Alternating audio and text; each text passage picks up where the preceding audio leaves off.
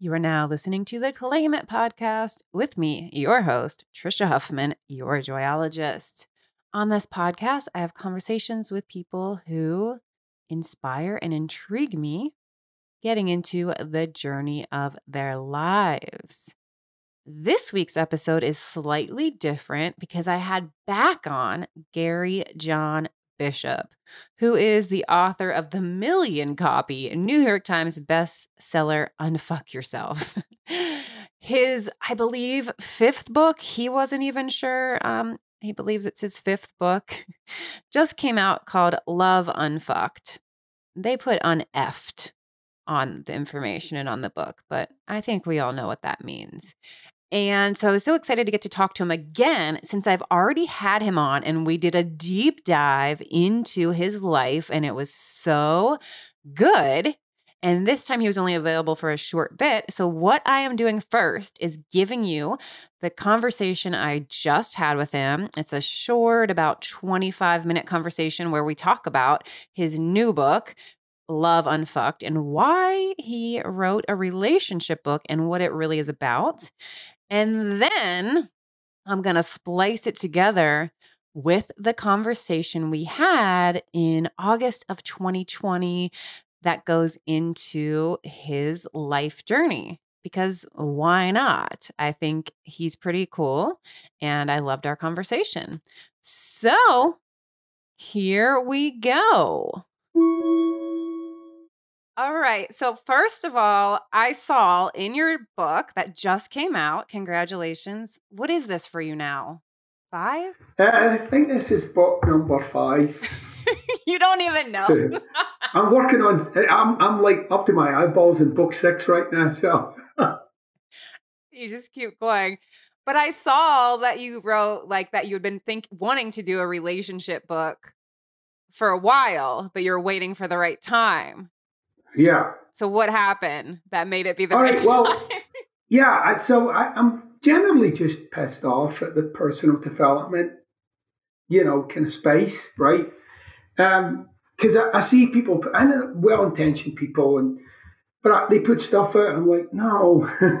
Give no. some examples of the things that make you go no and cringe and get mad. Right, right. So it's stuff like you know, love is 50-50 or you know, like I'm like, no, you're, you're just setting two people up to observe one another, right? So like, you guys stop doing it. We're trying to connect them.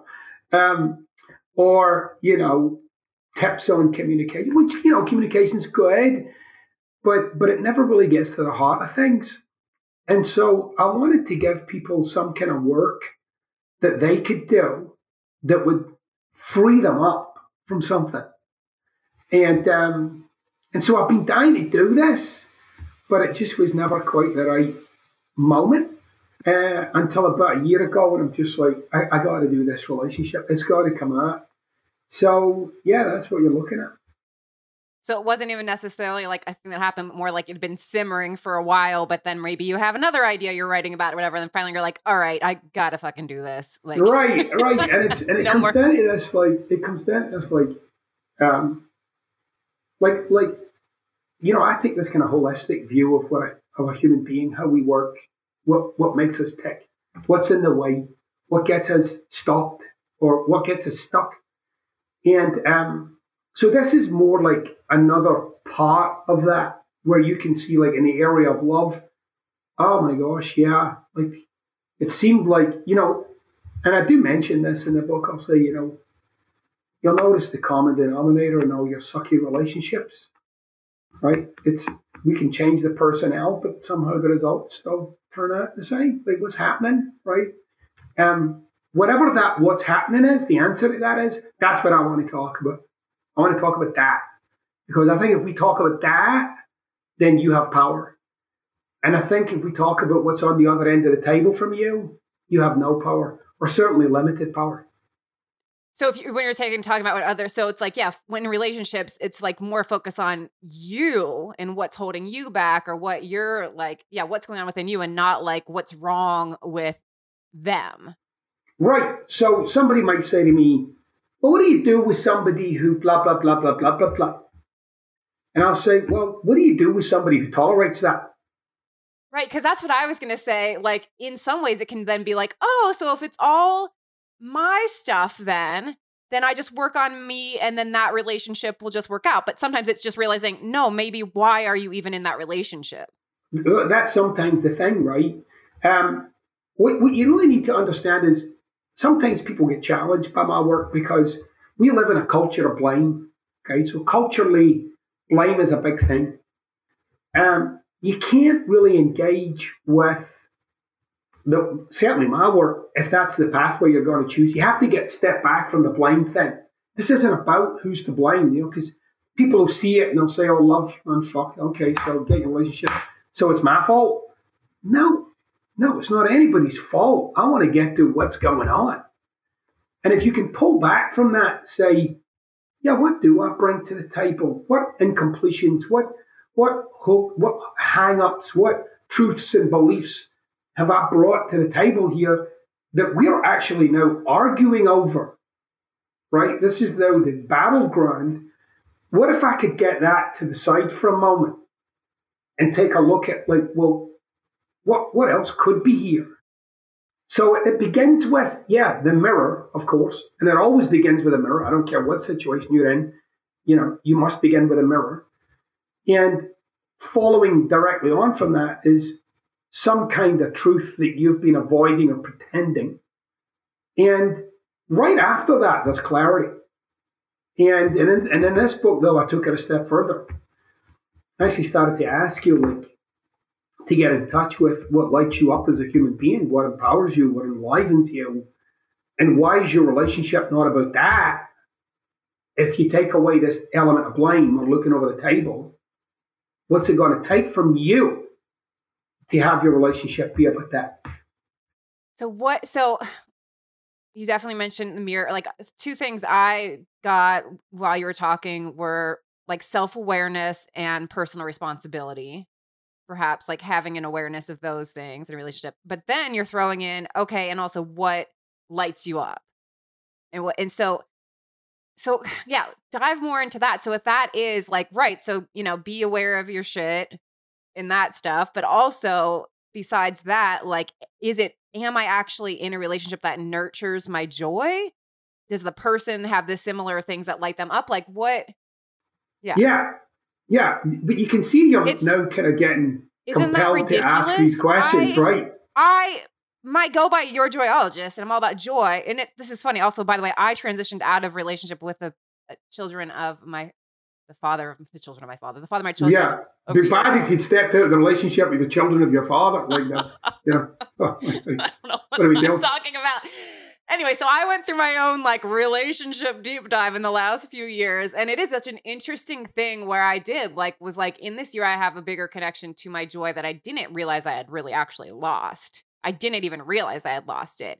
And so I'm very intrigued by this where it is like, yeah, what, yeah, like, are we looking for joy in the relationship? Or even if you're in a relationship that you feel like is struggling and you do want it to work out, are you saying to put more focus on joy? Well, I'm going to give you something. I think it's an interesting little conundrum you've gotten yourself into there. Um, but it's good. It's good because, see, often we want things in relationship, right? And it's actually the wrong way around. See, if you think, just think of the logic. I want this in my relationship. Where are you looking? So if you're saying like I want blank in my relationship, or I want yeah. my relationship to be more where am I looking? Where are you looking? I mean, the first thing coming to me is that that usually is that like you're looking outside of yourself. Well, yeah, you're looking at them, looking at something else. Oh, like you're looking for either the other person is applying it, or I can find that you could be comparing yourself to someone else's relationship. Like, oh, they right. have it right. Right. So when you think when you get in a relationship, right, and this is true of a tremendous amount of relationships. When you meet someone and you're in that kind of space of like, I love you and oh my gosh, what's what's underneath that is there's something about them that solves something about you and vice versa.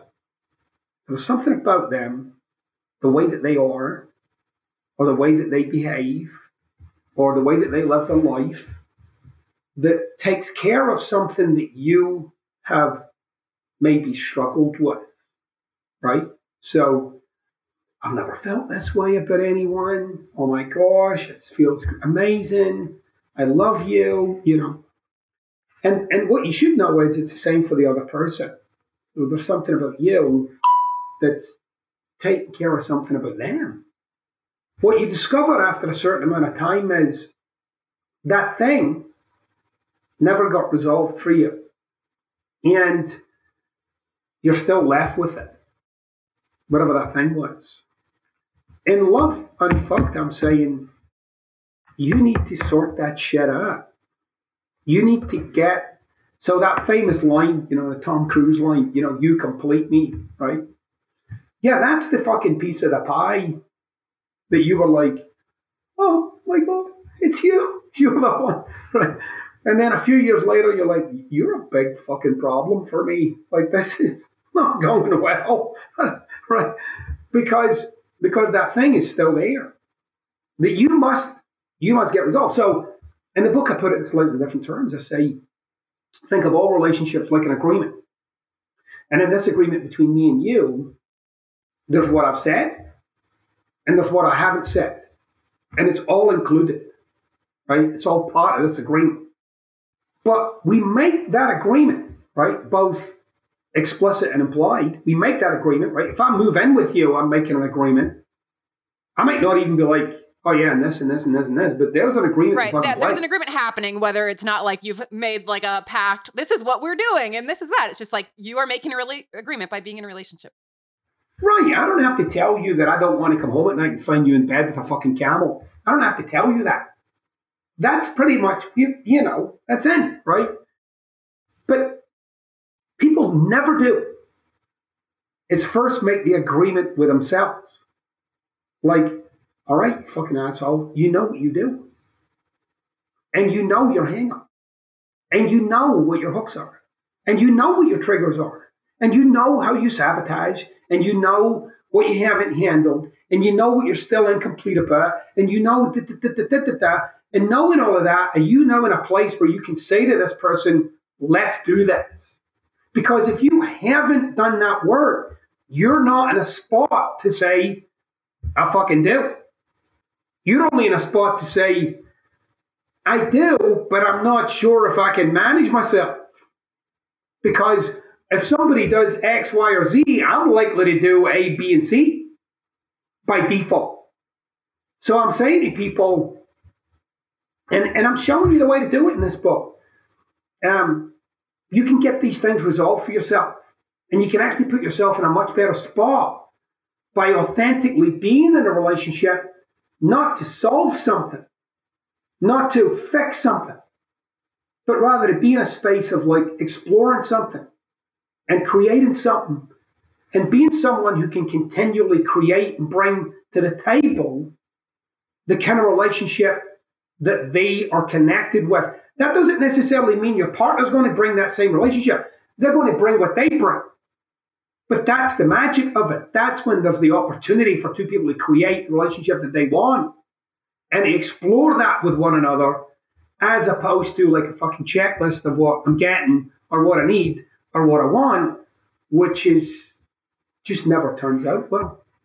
Yeah, I totally get that. And I have learned and honestly, like, so my relationship ended, but in many ways healed a lot of stuff because I do feel like that I had to face a lot of stuff that yeah. for years I knew, like, and it was me dealing with my own. So I wanted to be like, oh, it's all blah, blah, blah, blah, blah, blah, blah, blah. And then I realized, like, whoa, there's a lot of my own stuff. And so, and, and I chose that, you know, we're still in a great relationship, but like chose to a different way. But yeah, like it was like a lot of me facing stuff that I thought I had already faced or. yeah, I'm going to assert something for all people. I'm going to say all people, when they go into a relationship, are both trying to fix something. Or yeah, or and it does like so it's funny because I never went into relationship like, oh, I want somebody to complete me. Like I was like, no, I'm a strong, independent person, blah, blah, blah, and this. But really deep down as much as i had have always had a strong sense of self-worth there is very much in that realm i was never like the person picked. I was like the best friend of all the cool guys and the hot guys and stuff like that. So because of that i did have a lot of self-worth issues in relationship areas of thinking I'm so awesome and badass, but really nobody wants me. Nobody's going to choose. Right. Me. Very good. right. Now, now, now, there's an interesting, that's really good and very authentic of you to just kind of like be vulnerable enough to say that. Because a lot of people won't say that. But we are driven by these, these kind of dark spots in the background of our lives. We're driven by them. And, and if you don't recognize the ways in which, and the different ways in which it can drive you, you'll go down that pathway because that dark spot is designed for two things. One, familiarity. You recognize it, you know it, and it, it's almost like it is you. And but secondly, you're driven to overcome it, but not transform it. You're driven to overcome it, and if you feel as if you've overcame it, you'll find the evidence for it so that you can overcome it again. So it'll just keep. So even people who say, so if I'm driven by this notion that I'm unloved, and you say I love you, I'm like, well, that's fucking great. I mean, it's kind of bullshit, but that's great. I mean, like you don't fully believe it, but you still want it. But a part yeah, of like, I mean, this I feel good right now, and I'm glad that you said that. Do you know what love is really, though? I mean, I, I, I like that you're saying it, but I'm not sure whether you really know it what am I doing? I'm invalidating it. Why? Because at some level, I can't be with the idea that you love me. It completely conflicts with what I fundamentally believe about myself. Right? And those two things cannot live together for any extended period of time. They'll live together for a while, and then I'll dig a hole for it. Like I'll invalidate it. Either, I'll either invalidate it, you, or me. One of the three. So I'll either invalidate your love, or invalidate you, or invalidate my ability to receive it. Yeah, interesting. I so yeah, like I like I said, I feel like I healed a lot with that end relationship because I I do I and I'm guessing you believe this too, where that sort of like you can be in relationship after relationship relationship, but if you don't like heal that, like if you don't, there is that thing, that missing thing, whatever. And if you don't end up healing, then you're just gonna keep like whatever, like finding the person. It's me, Trisha, bringing you a brief interruption to make sure you don't miss out on this amazing skincare line, Blissoma. You got to go check them out and actually try them out. I know skincare can be confusing. There's so many brands, so many products, so many things. Blissoma knows what they are doing go back and listen to the Julie episode. She is the creator, and you will see it is truly authentic green beauty. Cutting edge chemistry meets traditional herbal knowledge for the best of both worlds. Their products are based on whole herb extracts unrefined oils, and fresh juices. They're rich with antioxidants, bioavailable vitamins, essential fatty acids, and complex phytonutrients that are usually missing in refined commercial skincare products. Look, there's a ton of brands out there, and a lot of them say they're natural, say they're green, say they're clean, and they may not be telling the actual truth. Go check out Blissoma they have been rated the holy grail of facial cleansers for their free rejuvenating gel cleanser, which, by the way, if you sign up for their newsletter, you get a free sample of it. Their miracle facial oil called Omega, or no, Omega Miracle facial oil called Restore was requested on set for Elle Fanning while working on Maleficent 2. Their products are the real deal and that are made to work with your skin not against it, and to truly heal your skin. And it really have been said to help people that even have the most troubling and sensitive skin. Go to blissoma.com. You can take their little quiz and see which products they feel are best for your skin. Go check them out, blissoma.com. So, but I'm someone, I'm not like, all right, let me get out there and dating. I'm like, oh, maybe I'll try dating or whatever. And I heard myself say to one of my best friends the other day, like, I don't even know if I'll ever like be in like a relationship, like, you know, like I'll just have fun, but I don't know, like ever be in a relationship, you know, like that again. And I think I'm okay with it. Like I had sort of like been, and I was like, I, you know, like, yeah, it'd be nice. And I don't even know if I want to like sleep in the same bed as somebody every night, like sort of like that.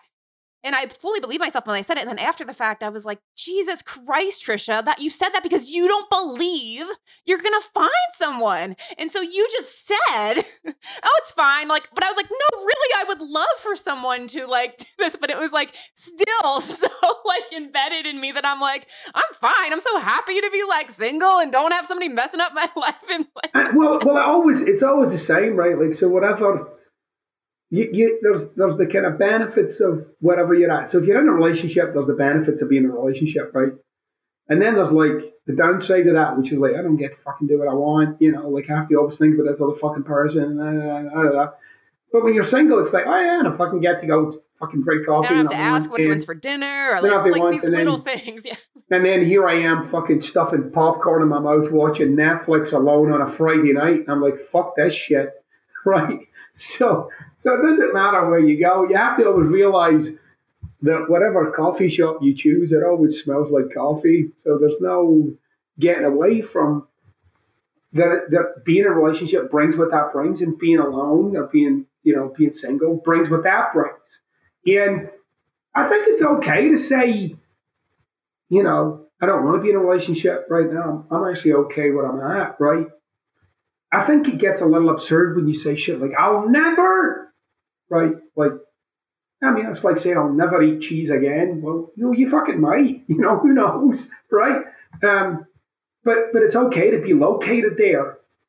I, I think you're selling yourself a little short if you're just like, no. Yeah, it was just like I'm happy to be single now, and like, but it was. Yeah. I realized though that a part of me after my hearing myself say that out loud, that it sort of stayed with me, and I was like, yeah, I am in a place like that where I'm happy to be single. But at the same time, like, I think that a part of me still though believes this, like, nobody's gonna love me enough yeah, I am. Yeah, it's not. I don't think it's resolved. But I'll give you another piece that I like. I like that you heard yourself saying it out loud because there's a lot of what we believe that if you came out your mouth, you'd be like, "What the fuck is that?" Right? Like if it came out, actually came out your mouth, right? Like you actually said, oh yeah, like I'm unloved. What the fuck? Like what the fuck am I saying? Right? Or you know, I'm incapable, or I'm not good enough. Like like say it to somebody. Walk up. You know what I mean? Like actually, yeah, I'm not good enough. No, I don't think I'm good enough. He actually, walked up to somebody and says, "I'm not good enough." You'd get the fucking absurdity of some of the noise that rattles around in your cage. Um. Okay. One thing I was scrolling through your social media before you popped on, and I don't even know if this is from your book or related to your book, but this statement I really was like, oh, that's interesting. It said, it's all love and fear. That's it, nothing else. Can you talk about that? Um, those are the two poles from which you swing. So you're everybody's dealing with fear. And ultimately fear is what's in the way of love. That's it. There's nothing else people talk about hang-ups and trust and it's fear. If you just keep, you know, one of the things that I do, um, and I, and I do it laboriously, like I, you know, I'm slaving away at it, is layer, layer, layer, layer, layer, layer. Get that out the way, out the way, out the way, and you arrive at something. You always arrive at something, and it's always something really fundamental. It gets complicated by the layers and the conversations and the noise so that you can't quite see it. But as but as a human being, you know, you're you're you're spending a lifetime functioning from fear.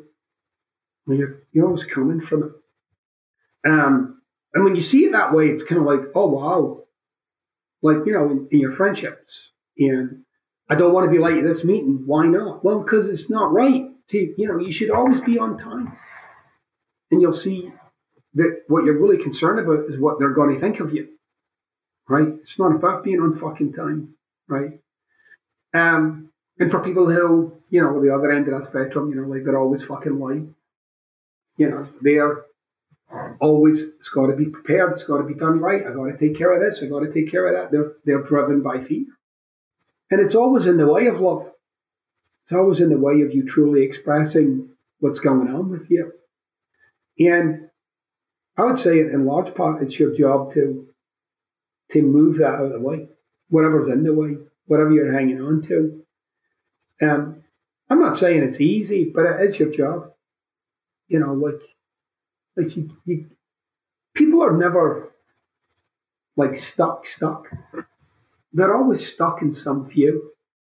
I think it's is it mostly the fear of being judged, but then is which is really like the fear of not being enough. Um, no, if you if you take so it's kind of flipped. See, if I'm flipped, if I'm if I'm not enough, and then I'm judged for not being enough, then what? And then you gotta you gotta kind of really look at like, well, what would happen if I'm not approved of, or I'm not accepted, or I'm not admired, or I'm not? Then what? So what you'll find is you'll be alone, and not alone like alone you know, fucking eating M and M's and watching Netflix. watching Hulu yeah. or starting Netflix or something, right? Like, oh, fucking Hulu, awesome. Um, not that alone. It's excluded. It's like I'm not included. Like I'm not. Like life is happening and I'm not allowed in. That's the fear. That's and that's a primal fear that goes back to. I read this brilliant thing on Neanderthals and why they failed. Neanderthals traveled in very small groups and they could survive on their own. Threes and fours and fives. They were stronger, they were faster. Uh, Homo sapiens, actually at the very even beginnings of their existence, were, were congregating in groups of 80 and 100 because that was safer. So for a Homo sapien, if you were alone, you're pretty much fucked, right? There was animals who were actively hunting you. But that's built into us we're we're built in that fear of not being in the tribe, whatever the tribe may be, however small the tribe may be, doesn't matter. Are you in it? And if you're not in it, how can you turn yourself inside out to be part of it? And then you complain that you don't feel like you're really yourself. Mm, yeah, so interesting. Like I want to be accept. I want so you don't want to be alone. So I want to be accepted, which for me is like still then going to like not enough being judged. But then, yes, then you're in the group and then you feel like you don't I'm get to myself. be yourself. Or something. I know because you created this you that you think will get you in. Yeah. Interesting. Yeah. All right, so I like that though, but yeah, if you're keeping that that process that present, like it's all love or fear, then like reminding yourself when you're in a space of fear, like okay, how can I switch this to love, and whether that's showing yourself love or how can I be more loving in the world or say this more loving or whatever because yeah. it's like oh you want to have a relationship conversation but you're not going to because you're afraid what's going to happen so you never have the conversation. Right and so you're never really yourself. Right so you're never yourself like i say to i say to people now and, I've, and it's been a harsh lesson to learn in coaching people and for myself um you know you, you don't want to depart this mortal coil never having been yourself the, the key here is be yourself and let the chips fall where they may. And you should want that for other people, even the ones you're in a relationship with. If you can't give them the, you can't ask for acceptance and not accept. It's absurd. The key is, I accept you for who you are. It's not for me, but I accept you. That's, and it's absurd that I would want you to be someone else, which is a lot of the times that's where we end up. Like I love you, but it would be even better if you were different. Mm-hmm. All right, I know we got to wrap up. Just the last thing, back to the book. Yeah, I was at first even surprised, like, oh, he's writing like a relationship book. But then immediately from paging through it, I was like, oh, right, because it is a lot of dealing with your own bullshit. Right. and right. working on it to be able to be in an actual deep communicative relationship. So yeah, I'm guessing is this for people whether they're single and searching or they want to better the relationship or all all ends, all ages. Like I don't care. If you're in a relationship, out of a relationship, want to be in one, never want to be in one again, want to get over one. It's also probably your relationship with yourself is the Included key, which then is your relationship with your friends. Because I think there's so much trouble still, even with people having a relationship with friends. Right. This is a transformational book. Right. You can't help but ping your way through these pages and be like, "Oh shit." And I believe those are the best books, the ones that are, you have tons of old shit moments. Awesome. Thank you so much for taking some time to chat with me. Yeah, you're welcome. Thanks for having me. All right. So that was the current 2022 conversation that I just had with Gary John Bishop, talking about his new book, Love Unfucked And uh, now we're going to get into the conversation we had back in August 2020, tracking the journey of his life. Here we go. So let's start. I like to get into maybe childhood, but I feel like mostly like teenage years. What was your life as a teenager? Because I feel like as a teenager, we can be in a variety of like wanting to fit in, but stand yeah. out, trying to figure out how we're going to be. Do we go to college because it's expected of us because we want to? Yeah. Like, where were you in those years? So I, I was in Glasgow, Scotland, in my teenage years. And um, this was during the time of, you know, Margaret Thatcher. And so there was rampant unemployment and it was really pretty significant for a lot of young men and women in Scotland at that time. So my concern was, you know, believe it or not, even at 15, you know, I was thinking, how am I going to make a living? You know, and it wasn't, oh, I'm going to college or something. You know, that just wasn't even on my radar. Like, how am I going to make money to be able to feed yeah, myself? Yeah. Like, like, sort uh, of, you know, yeah. and it was, you know, there was it was all about security. You know, you wanted something that was long term, and I was kind of raised in that environment. You know, like you got to think long term. You know, so on my mind was get a government job, or you know, will I get an apprenticeship and become a tradesman? And then fun, you know, as as I turned sixteen, I left the high school at sixteen. My first job was working in the office uh, at a theater, which was like a a left turn. But I'd, I'd always kind of, you know, I'd been into music and all that kind of stuff when I was a kid. So, you know, I kind of thought, well, this will be awesome. You know, I'll go work in a theater, you know, which was excruciatingly painful for a 16 year old Scottish boy, you know, because it was all. It was all women, you know, and so I was painfully embarrassed. You know, I was shy. I was really, really shy, and they did an awesome job at trying to kind of coax me out, you know, but I was just like not having it. I'm like, no, I would mumble under my breath and but I did it, you know, it was great for me. But yeah, I would say like that was a big concern was how to make a living, how to forge a life for myself. I knew even then I was going to have to get it done myself. Yeah, and so you're. Pro- I'm guessing you're not like thinking like, what am I passionate about? Oh, like, hell it's just like what will give me sustainable living, like the benefits, the, the yeah. like longevity. I'm like everybody else. My yeah. passions happen at the weekend, right? yeah, I mean, uh, you know, you know. I mean, this is a new thing, by the way. This whole thing for living my passion and all this stuff. That's not how people have lived in the past. It was like, how do I pay the power bill?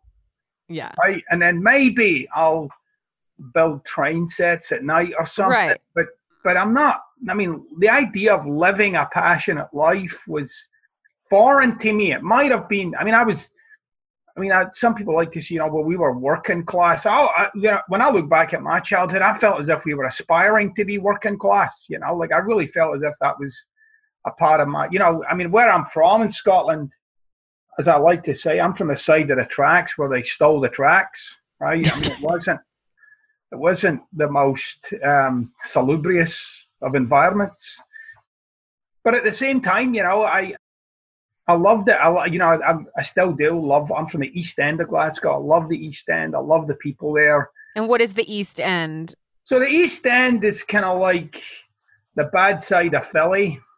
Oh, okay right? so, so the parts of Philly where you wouldn't go at night, that's kind of like a lot of the East End. It's not whole of it, but it's a lot of it, you know. But it's this kind of dichotomy. It's like very loving environment and very confronting environment. You know, there's no room for. It was very challenging, I guess, when I was younger because I was very creative, and I felt as if, oh crap, you know, like I can't be creative that wasn't the case. You know, I mean, that was just you. That was me, right? Telling fact, myself. There was some like somebody even like the really the kids who were like very tough and you know sometimes even violent. They kind of like liked that I was creative. It was kind of like they would kind of poke fun at me for it, but they liked it too. Like I said, it was for some people in the UK and, and obviously in the United States, that can kind of concern for eating and paying bills and stuff. They weren't born into that concern. Right. they had, did have things in mind like, oh, well, I'll take a year out and travel through Europe and right, right. Like I'm like, how much is the bus fare into the city center? That was kind of like, man, you know. So I, uh, yeah, it was all very much survival based, I guess. Yeah, and so then, so what? When you have that first theater job, you're still in high school though, yeah? No, I, no, I was, I was 16 and gone first oh, right in there. left high school because yeah, you got to make money. Yeah, to provide for yourself. 16 and and I and my first. I mean, I sound like I'm about 97 here, but my first income was like 30 bucks a week. You know, like I made no money. It sounds like I'm. Oh yeah, and then we all rode around in horses. No, we didn't. I mean, it was a bustling, busy metropolitan city.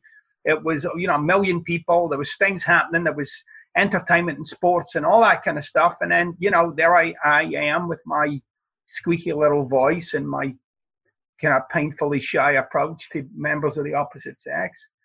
And uh, then off, and I, I don't even know if we call them opposite sex anyway. Anyway, women. And uh, I'm not even sure. Like, yeah, all, there's a lot of words that we are, are changing are right same? now. I don't, yeah. And I'm okay wrestling with all that stuff, by the way. I'm fine wrestling with that. I'm, I'm fine kind of trying to find myself and all that. But anyway, I I guess, you know, like it was it was if I look back at it now, it was tough. I didn't know where I was going, but I did know that I had to keep paddling. And that's something I guess that's lived with me all the way through to to the present time. So what yeah, so what's next uh like do you work at the theater for a long time do you have several different types of jobs like where is there like transition in your yeah because i make up you know if somebody that's writing you've written written some amazing New York Times best-selling books that are yeah. very much calling people out on yeah. their bullshit. Is yeah, that's what I have a YouTube series going. All I call bullshit yeah. about these thought processes. I'm like, you, yes, the titles of your books are very much in line with me, right. like your messaging, right. whatever. So I make up for us to be able to talk about these things. It's because we've hit some real yeah ahas in our own life, calling ourselves out. you see, it's the weird, it's the weirdest thing. You know, I've spent so much time working on myself and dealing with myself. You know, that when I talk about my past, it seems like like I don't even. You know, it just seems like you know. But as I was growing up, it was a big deal. You know, as a young man, it was like, oh, the past I've had. You know, like the life that I've had. Right, right. But now it just seems like meh. Yeah, totally. because I've done all that work on it. Like I, I managed to deal with it in a way that I actually it, it doesn't have any impact on me. I didn't look towards it as some kind of you know like there's some clues back there or something. But anyway, I I worked in the theater for about eight months, but my I had three older sisters, you know, and my mom and my dad, you know. But my three older sisters were kind of like they were always kind of on me, you know. We were and are so tight, you know. We're just such a, a like a proper group, you know. Like we were we were like the angry Von Trapps, you know. but uh, but but we uh, but my sister was like, no, no, you got it. You're a young man. You got to get a trade. So I did. I, eventually, I got a trade, you know, and I and I kind of went into the trade. I did that for about eighteen months, and I realized. And what is the trade like? Oh, I, w- I did like uh, glass and and like like sometimes I worked on like big churches and stuff, and yeah, right. So that was, was your thing, glass, like installing glass, right? But if some of it was like like doing these big ornate lead panels and all oh, stuff, and then wow. sometimes just you know, a storefront. You know, it was like it was a whole mishmash. But it was a good trade. It with it, you know, at a time, by the way, when my friends were scrambling, like everybody around me wanted a trade. So when I got one, people were like, "Holy shnikes, you got a trade!" But uh, but I only did it. because that's like security, right? Like that. Security. Usually, you get into a trade, like you can work there the rest of your life, good benefits, get. And, right? and you can move around, you know, you could go to like Liverpool or London or something and and and there was a pathway you know like you could make a really good living and you know and settle into whatever that pathway i mean provides. i feel like these days are still it's still a good route to go yeah right? i mean you, don't... I, you know one of the things that i did get from that time in my life is i do love working with my hands i really do enjoy it i like swinging a hammer around you know i mean i like most men that i know anyway i curse my way through it but but I but I, I do enjoy it. I really do. Like something goes wrong in the house, I'm like, oh, I'm fixing that. You know, I'm definitely going to fix that. My wife's rolling her eyes, like, here we go again. But I can but we I please just call somebody? No. Well, she's like, you're a New York Times bestseller. Can we not just hire the guy? And I'm like, no, no, go. I'm going to get some two by fours. Let's get this done. You know, like. Let me do it. I know. I'm like, oh, get me the screws, right? we don't need screws. I don't care. Let's get some. anyway, I uh, I did the trade for about 18 months. And then my the sister who's like the middle of the three, she worked for the government and she said, you know, I, I think I could get you a temporary shot working for the government. And I'm like, all right, now you're talking about a career. I could go work there for 20 years and retire or something, you know? And again, that was like the mindset, you know, it was like. Right, because everything is like, this is more money security. Like, you don't care what you're actually doing. No. Who you're like. And by the way, that's most people in the world. Yeah. They don't, they That's just why like, I'm talking about it. they're, yeah, they're thinking like, well, if I can make you know blah blah blah blah blah a week, that'll be a good life. Not realizing that you're signing away forty or fifty hours of that week to something you might hate, right? But anyway, I did that. I went and actually worked for the Scottish equivalent of the IRS. Was just the funniest thing. Like it was, um, it was very respectable. You know, like I had this position, if you like and there was a pathway to grow, which was good. And I loved the people there. The people there were brilliant. You know, they were just. Uh, I worked with some amazing people, like just really just genuine human beings. It's one of the things that I do miss about Glasgow in particular. Um, Anthony Bourdain said this about Glasgow, like you said, they're the most authentic people he's ever met and, and all his travels. And they are, they're like painfully authentic, you know. but it's not like American authentic. American authentic is speaking your mind, you know, which is different. Right, right, right. Because speaking your mind can be very tinged with some terrible yeah, opinions. You, you know? but but I tend to find Glaswegians speak their mind about themselves, you know, which is to me that's the real authenticity. It's when you tell the truth about yourself, you know. Hmm. Which means you actually have to like know yourself and not well, yeah, you have to like the version of yourself you feel like you should be and project into the right, world. That right.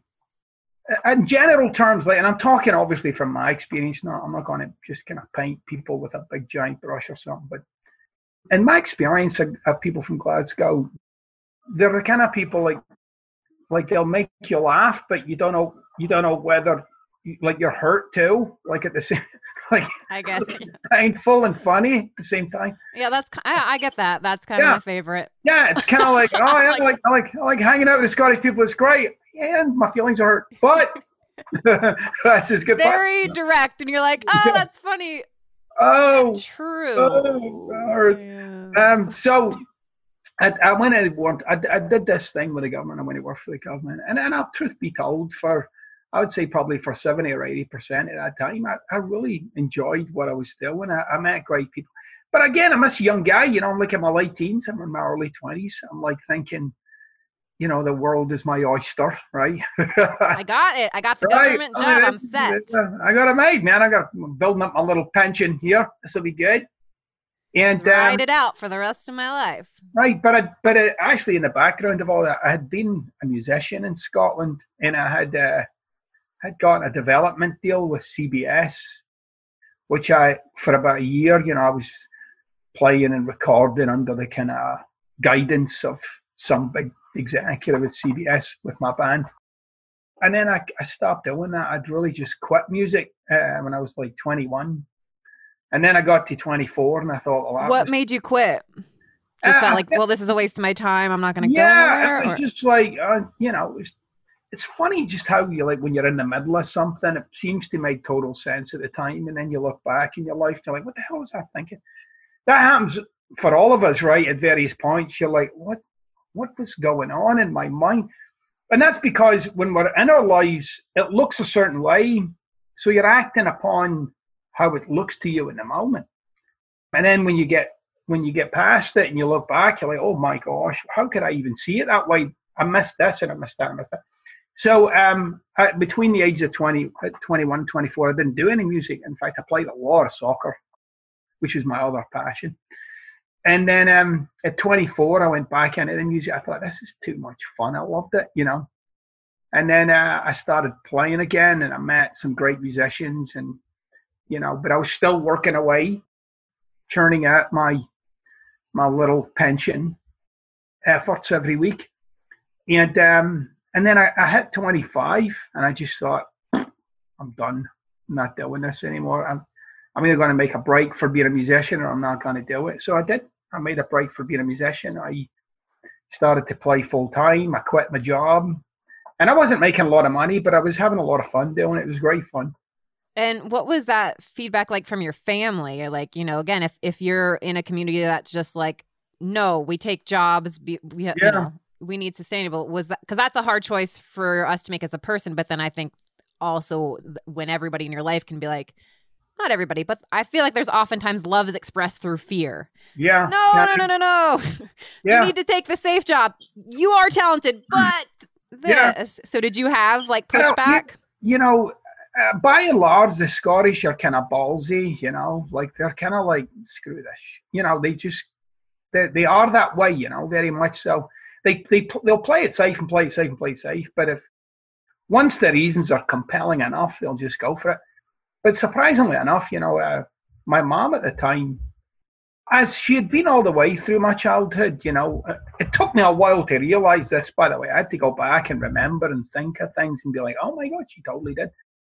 Which was surprising. I never discovered this really until I was more into my 30s and really started to see, like, oh, how I cherry picked my childhood and came up with my little semblance of reality. Right. But when I went back and, and really gave thought to it, I was, and then, then I could started to see things in a slightly different way. But anyway, I um, I, she was very encouraging at me doing something that I wanted to do, you know, that I wanted to do. But at the same time, there was no help coming. You know, it wasn't like, oh yeah, go be a musician and let me pay your electricity bill. You know, it's like, yeah, go ahead, do it. And if you screw it up, you're on your own. Yeah. I think that's a good. I'm like, I think that's a good way to show support. It is. I, I, no, it, There's no is. like it, for me that would make me be more like I'm doing that. Like, all right, I'm all in in many ways because there's no safety net. Right, right. I mean, there was not. I mean, my mother was kind of like that. You know, like my. So we, we had this thing. You know, like my dad was this, you know, kind of hard living Scottish man, but he was very loving. He would tell me he loved me. You know, and he would hug me and stuff my mom was not like that. My mom was kind of like the flip side. She was like, "Get it done and shut up." And you know, um, I often tell this story when I was a kid. You know, I think I was, I must have been about eight or nine or something. I was out playing in the street, and uh, these two brothers kicked my ass, right? And they scratched all my forehead, and it was bleeding. You know, so I ran up to the house and I'm banging on the door. She'd locked the door. She comes to the door, and my I was like, "Oh, those brothers beat me up." And she goes, Right, okay. Where are they? I said, They're down there. She goes, You're not getting in until you go and even that up. So, and, then, and then she shut the door on me in my face. I'm standing there like, okay. So I turned around, I went down the street and I wiped the floor with a towel. Oh my God. Right? Like in a blind fury, like I just wailed on the two with him. And then I came back to the door, I banged on the door again. She opened up the door and she said, Okay, did you do it? I said, Yeah. She goes, "Good, get to your bed for fighting in the street."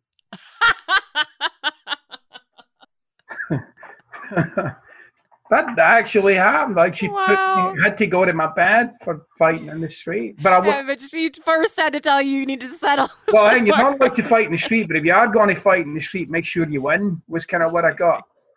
like stand up for yourself. Go stand up for yourself. Yeah, because also that's not right to fight. You know, it was all sisters, man. Like I said, you know, it was all but uh, but the but again, it took me a lot of time to kind of wrap my head around it. You know, at the time it seemed like what the hell, like this doesn't even make sense to me. You know, because I had this image in my head when I was a kid, right? That you know my mom should bring me blankets and chicken soup, right, and tell me I'm amazing and I love you. And she wasn't like that. It was like, yeah, I'm going to equip you, you little sucker. You know, like she equipped me. But at but at the time I couldn't see it. it wasn't until I was started to do work on myself Right. like, oh, she was this way and she was that way. And then when I got older, it was like, well, duh. Look at the environment yeah. I was in. You know, yeah. you make sure I, I, could survive in this. And she right. did. And and I did. You know, I I came out of there equipped, you know, I came out of Glasgow equipped, you know, for whatever the world. I've been in a lot of places in the world. And um you know, I remember going to like the markets in Hong, the night markets in Hong Kong. I can spot trouble from about hundred yards. Like I'm like, nope, not him, no way, over here. Like I, there's just you end up with this kind of built yeah. the same when I go to beauty places like New York. Like I, I know when to step my pace up. I know when to, you know, I remember even as a kid, my father would tell me, you know, like teaching me stuff like if you go into a bar, always sit with your back to the wall with your eye on the door. You know, like silly. And then as a young man, like, you know, I was working out in my head going into a bar who I'd have to knock out first in a fight. Like, all right, him. And if I take him, then we're good. All right, good. I can settle down and have a good time. It was that kind of environment, you know, when I was young. You know, Glasgow in the 70s and the 80s was very, very tough place. Very tough place. Yes. I um I was a sound engineer for a long time, so I've toured. So I've gone to Glasgow many times, but for touring with bands. So I only see like sparkly, like amazing, like Glasgow. So yeah, it's interesting to hear that perspective. Um, okay, so you're full into music. Yeah. What happens? Did you then get the deal and yeah, yeah, I had, I made like I, I never got a I got a bunch of indie deals. I made four albums and I toured a bit and opened up for some big bands and and uh, I did that in the states. Actually, I came to the states basically to get a vacation, and then within like six weeks, I had this little indie label out of Florida saying, "Hey, want to make an album?" and I'm like, "Yeah, sure, why not?" But again, you know, like I, I was a full time musician for seven or eight years, you know, and and I loved that. That was another great time in my life. It was just a brilliant opportunity to just kind of live free and clear of anything but my own creation. You know, it was pretty awesome. And and then I quit that. Actually, you know, I'm like, okay, I'm done with this. I, it wasn't some big heart wrenching. You know, all my music careers off. Like I never had any of that. I was just like, okay, next. You just felt like I've done this. Yeah. I did yeah. it. It feels good. Yeah, I was, no. I was like th- in my early 30s, and I remember saying, by this time I'd met my wife, and I'm like, I, I don't really feel as if there's anything else I want to say. I kind of said it, you know, like I'm pissed off. There you go. Four albums. And so you didn't know I'm going to quit music because I'm going to do this now, or oh, did you? Or you're just no, like, no, I'm I done with still music. in the mode of all right. Well, let me make a living, you know. And I went into the construction industry again because I knew it and I became a contractor. And I, I made a really good living at that. That was pretty awesome, actually, in terms of the amount of finance that I was able to generate in the life that I was able to provide for my wife and I. So I still had no sense that I would end up getting into this kind of domain, if you like, of personal development and developing yeah. myself. And, you know, I was pretty much, I, I kind of lived with this dichotomy. It was like, there was a kind of underlying noise that I thought there was more.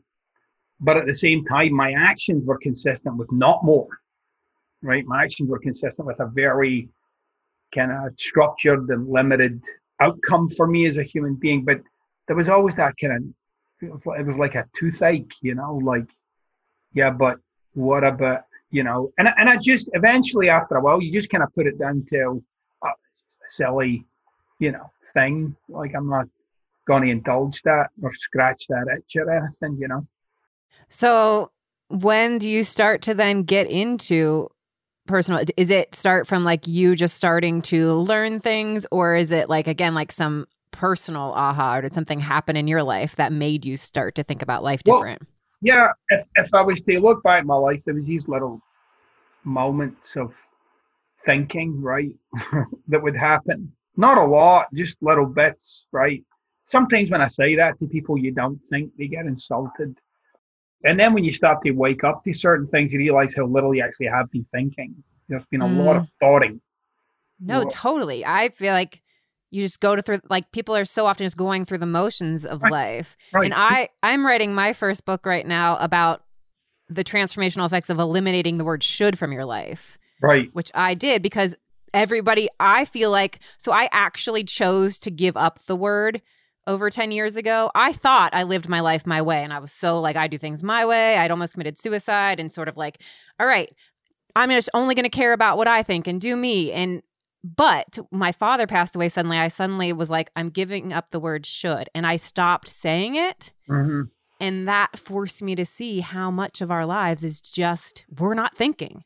We're yeah. just going into what the world tells us. What should I eat today? What should I wear today? What should I what kind of job should I have? And that like by mindfully tuning into that word, I'm constantly able to shift it. Because even though I don't say the word, it's still a feeling. So I still feel shoulds daily, but then I have this opportunity to like it's like a speed bump to slow me down. So right. that's what I totally get when you're saying most people don't think. We don't. We're just going through the motions yeah. of life and what the shoulds that are projected onto us from our parents, from capitalism, from TV, yeah. from everybody somebody else. Yeah. and, and by the way, you're only ever believing what you're agreeing with, right? Like, I love it when people say, you know, you're being forced to believe. No, you're not. There's a lot of shit you could believe. You're believing what you agree with, mm-hmm. right? So you're building up this kind of landscape in your mind of what life is and what it isn't. And then you live that. And then you argue with people who don't see the landscape the same way as you do.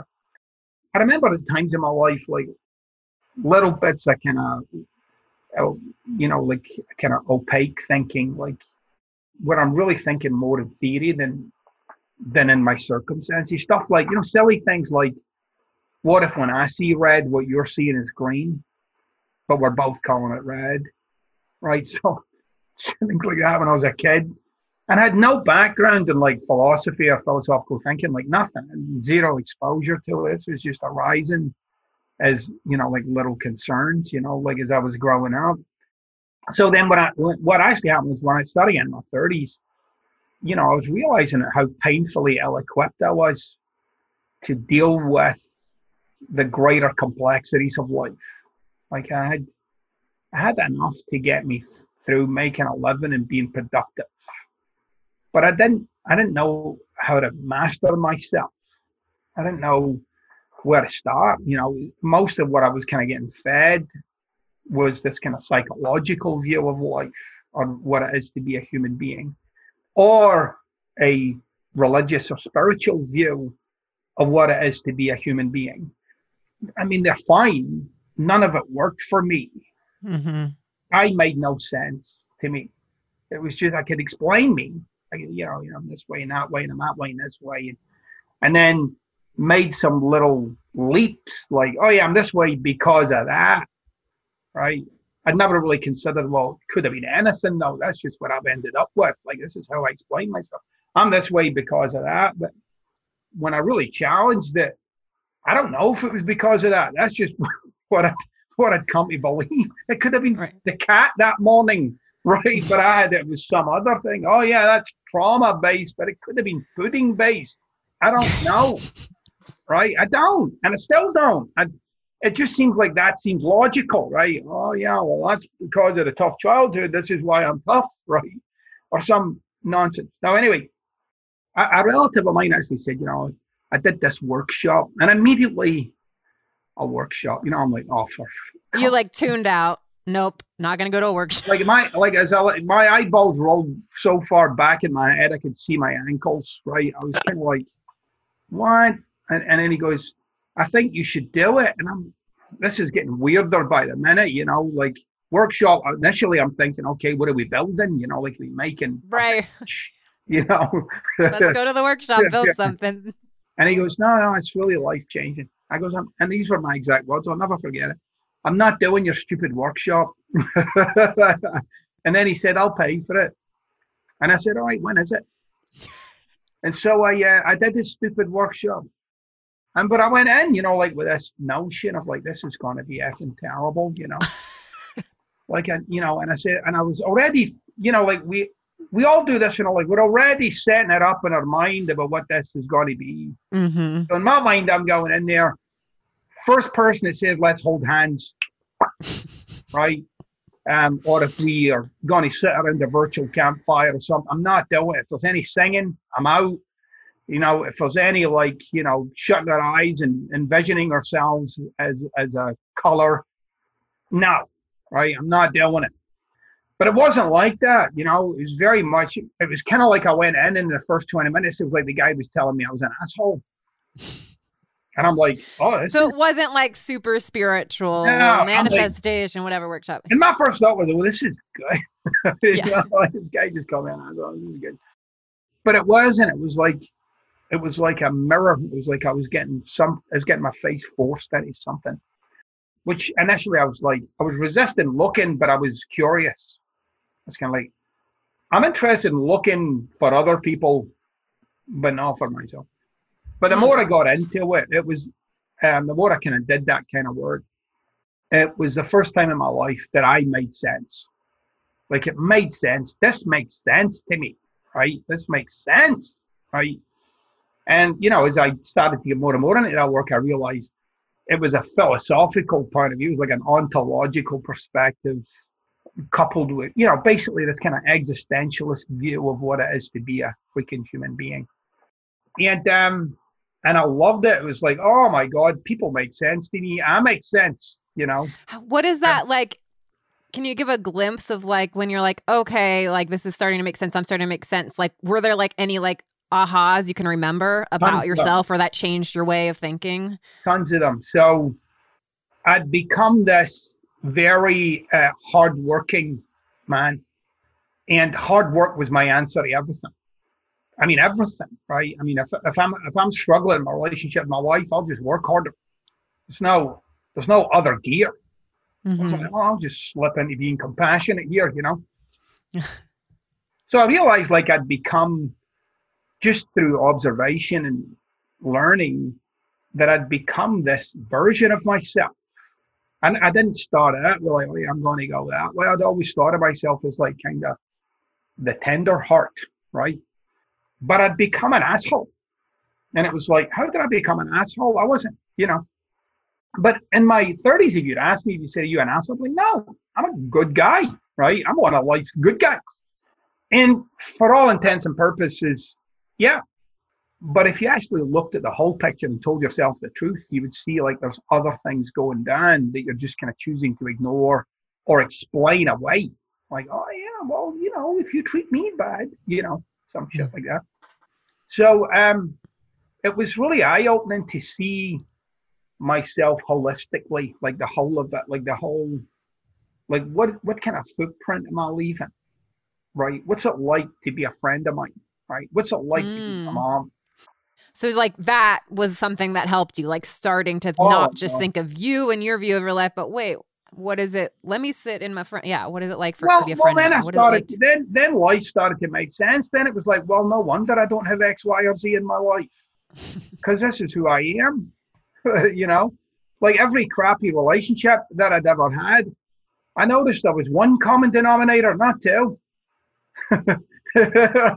it was me. I was. Why does all this happen to me? Why am I always in these? Why do I always am in these relationships where everybody treats me like shit or like why and I and I built up this whole thing like it was this narrative in the background of my consciousness like this thing back here this kind of setting that I'd placed myself in I really started to see myself like an actor in a play that I'd written but I swore that I was I didn't write it I swore that I was just thrown into it and I had to work it out and then I started to see that I'd written it Mm. Like, I'm this way, he's that way, she's this way, she's that way, this is this way. Like, I had written it based on certain experiences. I'd come to some firm ideas of what life is and isn't. And I lived that. Like, that's true. And it wasn't until I was in my, like I said, my late 30s, early 40s, I started to realize that I'd in fact made it all up that I'd experienced something, told myself something, and believed what I told myself. And I did that every step of the way through my childhood, my young adulthood, my adulthood. Like I'd come to this place where the myself, other people, and life itself looked a certain way. And for me, none of that was an opinion. For me, all of that was the truth. None of it kind of like played around in my mind like that it was even debatable right? Like, no, life is this way, right? And then I started to realize, well, hold on a minute. If it is that way, we'd all see it that way. They don't. I see it that way. How come I ended up seeing it this way? right? And if I take away all the potential for victimization, self victimization, like, well, society did this to me, or my parents did this to me, or, you know, whatever. If I take all of that away, I realized that I had the reality that I had settled on as true. And I never resisted it, never questioned it. I just lived it. And then when you see like the kind of paradigm that you've got yourself in, you'll see the top of it, the bottom of it, and you'll see the limit of your potential as a human being. You, me, we live in a paradigm of potential. It's not anything's possible. It's some things are possible. Mm-hmm. So when somebody comes to you with, oh yeah, but this is possible, the first thing you think is either I'm being duped, like you're trying to fool me or something, or you're an idiot. You don't know reality. But that is their reality. Yeah. So that was like, that was, it was really like a, a massive awakening to the constraint of being myself, right? Like, and that to me, that's the hardest part of any transformation. You see how locked you are, and then the struggle is to kind of, you know, get out of that. But the real key is not to get out of it, but to actually see it and observe it and accept that for what that is. Because in that kind of thinking, you start to see that that thing that you've become is a very small part. Exists in a very small, as a very small thing in a much greater context. And so uh, that the gloves were off. Then it was like, okay, I'm doing this work on myself. This is great. I'm getting freer and more effective at being me and and stretching myself into quite literally being someone that I didn't think I was. And then uh, and then I got fascinated by the notion of just helping other people, like just you know, like how can I support you and how can I and that's I just went tumbling into the personal growth industry, but not to become what I've become. There was no intention of that. Was, right. You're not, okay, I just had this awakening. Great. I'm going to take this and now make this be like my next, like, yeah. moneymaker, whatever. Let it's just like somebody's guru or something, you know, like that was not in my mind. I, the one thing that came out of it was this profound humility. You know, like I was, I got really small, but in a really powerful way. Like I stopped trying to tell people about me because there was no point to it. Um, it just seemed so stupid waste of my life, you know. This is how great I am. And I really just started to get fascinated by people like, you know, what, what you got going on and how can I help you with that? And can I? And so I turned myself inside out. Oh, it, it was over years. One of the things that kind of pisses me off, just one of the things, there's a lot, but this is one of the things that pisses me off is the personal growth industry because people are in it as a career move. And it's a shit career move. It's a terrible career move because if you're in the personal growth industry for yourself, you'll always be crap at it. You'll never be good at it. The people who I've come across in this industry that are really good at what they do, it's not about them. Right. So me being in the personal growth industry, it's not about me. Like, yeah. who the hell am I? You know, I'm just some guy with, with currently with a beard. Um, there's nothing like fantastical happening over here. There's, this isn't remarkable. This is an, an ordinary person. If there's anything at all that I might offer as being extraordinary, is the task that I've given myself. I've given myself an extraordinary task. What's the task? To empower people. What people? All people. Like that's my task. That's what I'm up to. That's what I'm using my life for. And I'm and I really mean that authentically. That is what I'm using my life for. Is I'm using up the time, the days, the weeks, the months, the years to empowering people. It's not to empower my bank balance. How how would you know that? Because I did it for years for nothing. Yeah. nothing. And I had no intent of changing it, by the way, to doing it for something. Right. And then I and then some people said, Well, I'd like to be your client and I would like to okay, fine. And I made a very good living at that. I liked, loved doing it. But that was all I was going to do. I was empowering people. and My life was working. I, you know, my family was working. My, and then, you know, a client of mine said, you know, you should write a book. And that changed everything. But then uh, all it did was just raise the bar. It was like, all right, how many more people can I support and empower now? Right. It makes it more accessible yeah. to people around the world that can pay for a, what, however yeah. much yeah. the book costs $12, $20, $25 book rather yeah, than coaching sessions or therapy, whatever. That. Absolutely love that. I don't, I don't, personal growth shouldn't, you don't need to be wealthy to have personal growth. You know, you can, if you, and there's a lot of great work out there, you know, I'm not even just banging a drum about what I say or do, but there's a lot of great work out there the key is will you fully adopt it? You know, yes. if you adopt it, you can really change your life, like dramatically change your life, even the things that you think are not. It's funny if you ask somebody, do you think per, like personal improvement or dramatic change is available to you? They'll say yes. They'll say it's available. I'm either doing it or I'm struggling with it, but I think it's available to me. Mm. If you ask that person to look in the life, they can tell you at least one person that they think it's not available for. Hmm. Like, yeah, yeah, it's available for everybody, but not them, because they're an asshole.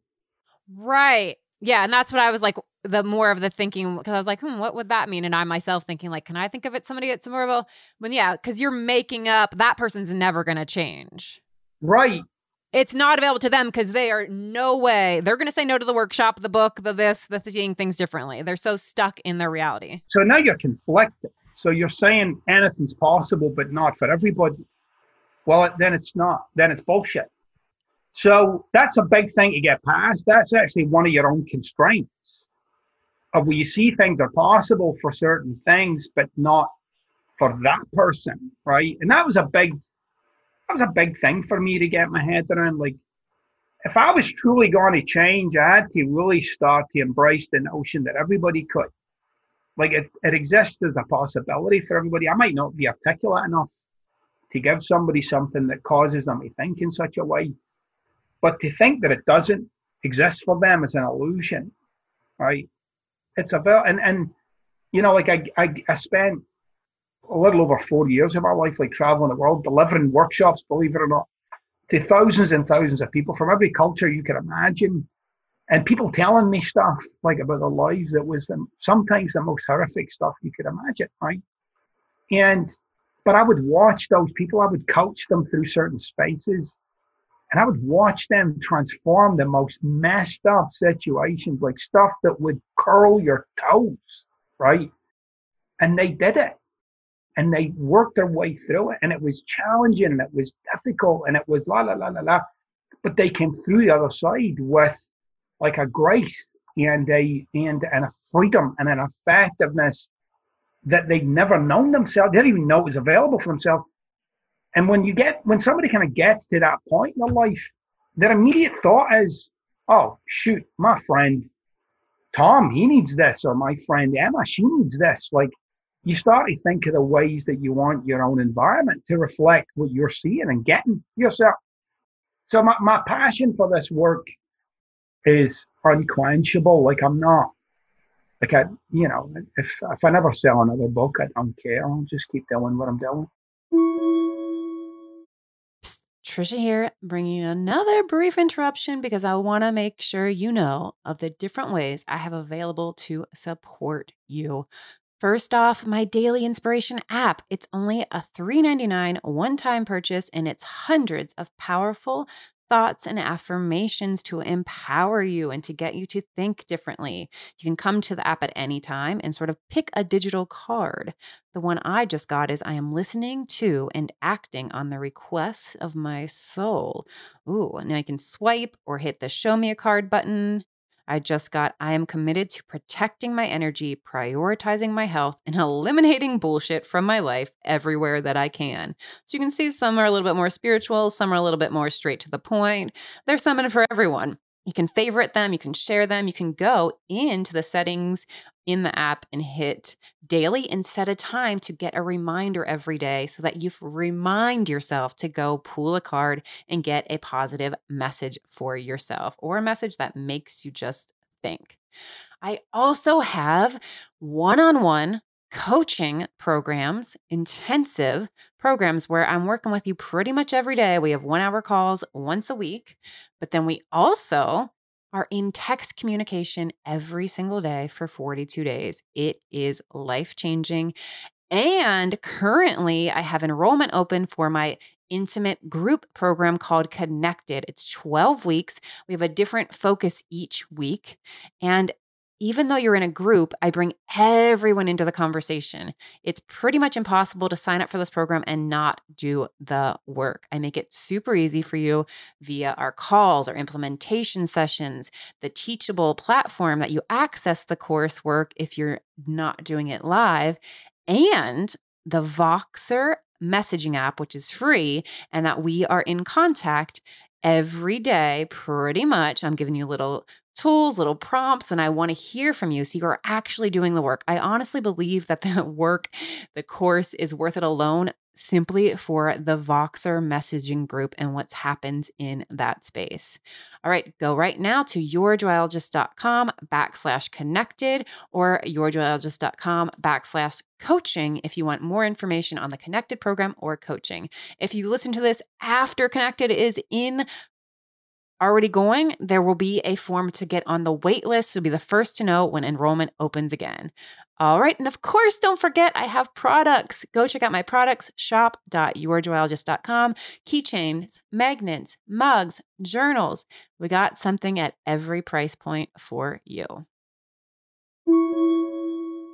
Let's go back to so when you first start to really get into this work, are you, you know, because when people go through some transformational work, yeah, you're facing yourself and all the things that you've been believing and stuff like that. So it can be very freeing, but also like confronting. Oh, fuck. Yeah. this is like, it's me. Oh, that's my, like yeah. these things. Cause yeah, life happens. Shitty stuff happens for real. Like it's not everything is in your mind, right. but you have so much yeah. when you start to see your own part in everything and how you're showing up for your life and approaching your life. Right. So did, were you able to keep seeing those confrontations as like freeing or did you have any roadblocks of like wanting to be like just put the blinders back on yeah. See you can't you can't undiscover what you've discovered. Yeah, right? You can't be like well yeah yeah yeah. Like, no i want to see it back this way. Oh no. You can't you can't do that right? You can't you, once it's seen it's seen but it's it's kind of like in the name of syndrome, if you like, right? Like, so we, if you ask somebody like why a particular relationship doesn't work, like why don't you like that person? They'll say, well, they la la la la la la.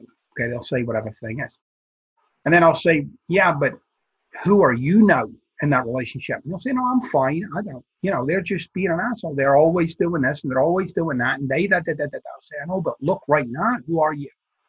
And then at some point, they'll say, well, I'm blaming them.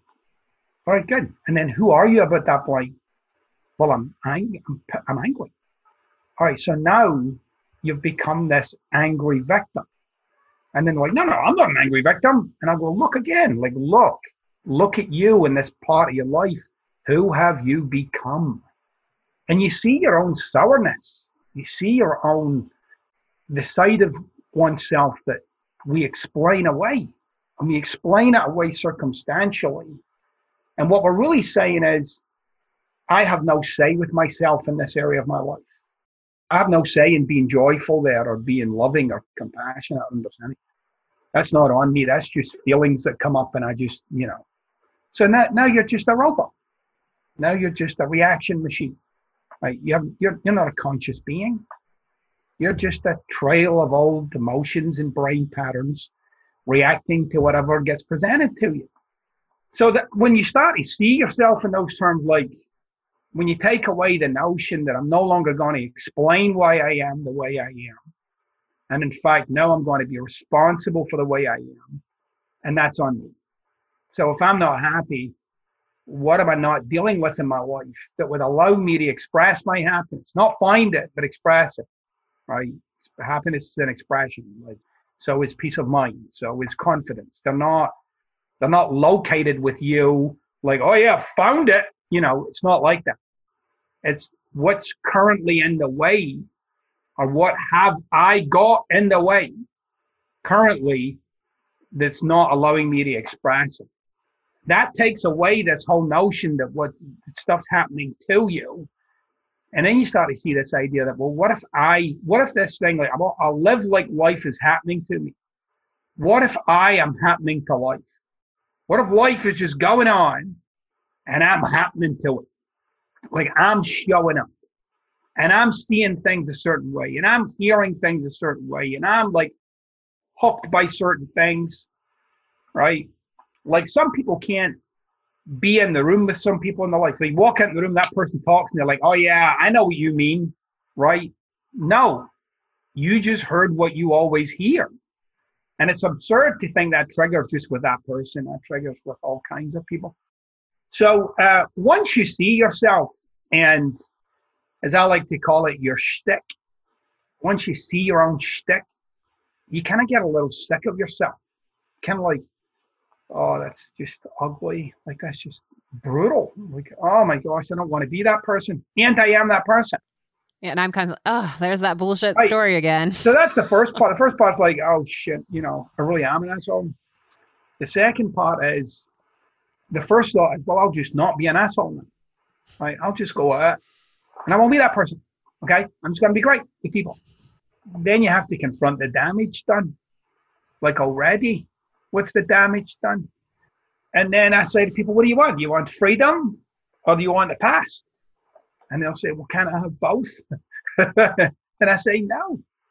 How you ultimately how you deal with your past, and this is a really simplistic way of saying it, but the one way to kind of get to the heart of dealing with your past is to come to terms with how you've used it to justify yourself. Mm. And when you come to terms, like you actually confront in the cold light of day, like, this is how I've used my past to justify myself. And the ways that you've trained the people in your life to react to you, train them. Like, you can say that, you can't say that. You can do this, you can't do that and it's not been an active training it's been a kind of grinding down over time mm-hmm. you've trained people to relate to you when to back off and believe it or not you know people hate hearing this but it's true. The ways in which you manipulate situations to go your way right? People hate people hate the notion of being a manipulator. I'm okay knowing that i'm a manipulator. I know i'm amongst billions so i'm not uncomfortable with it. But but when you start to get awakened to the kind of little subconscious traits, characteristics, little things you do to make situations turn in your favor. You know, some people, I mean, you might know people like this, right, who are like kind to a fault, right? Like super kind, like just always being kind. And you're thinking, wow, they just get like walked all over, right? No, they're manipulating the shit out of people to get what they want. They want you to like them.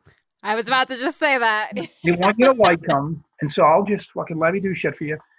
And I'm just going to kind the shit out of you until you do. Right. And and it's kind of and you know it when you're in the presence of it. It's kind of got that same kind of thick, sticky, like, oh, that's it's a little too much, right?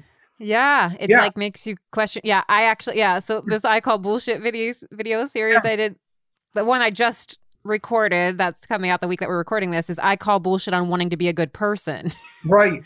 because it's like calling out the transactions. Like, are you doing something because you actually genuinely want to, or because you want them to think you're a good person? That you want them to think you're a good friend? You want them, you know, to do this for you. Right. Like, so where are you setting up a transaction of even like, yeah. or is it because you genuinely want to help pe- people or do this, or because you want people to think you're a good person? Yeah. Yeah. So ultimately, uh, the most authentic thing to do would be to say, I'm only doing this because I want you to like me. That would be actually really authentic. At least, yeah, at least you're like seeing that. Just, that is what makes I, I'm, I'm going to let you, I'm going to help you move your sofa because I want you to like you, you to like me. And that's it, really. And by the way, what I'm hoping is that you like me enough that I can use that, that you like me later. And when my, I call you. right. So if I need some or I do something shitty, I'll be like, yeah, but the sofa, somebody help you move the sofa. That's right. But yeah, we're you, getting into these transactions in relationships like without being conscious about them and then like waiting for the acknowledgement, the payback, the, and then you live into resentful resentment. like, like that auntie from your childhood who would say, "I love you."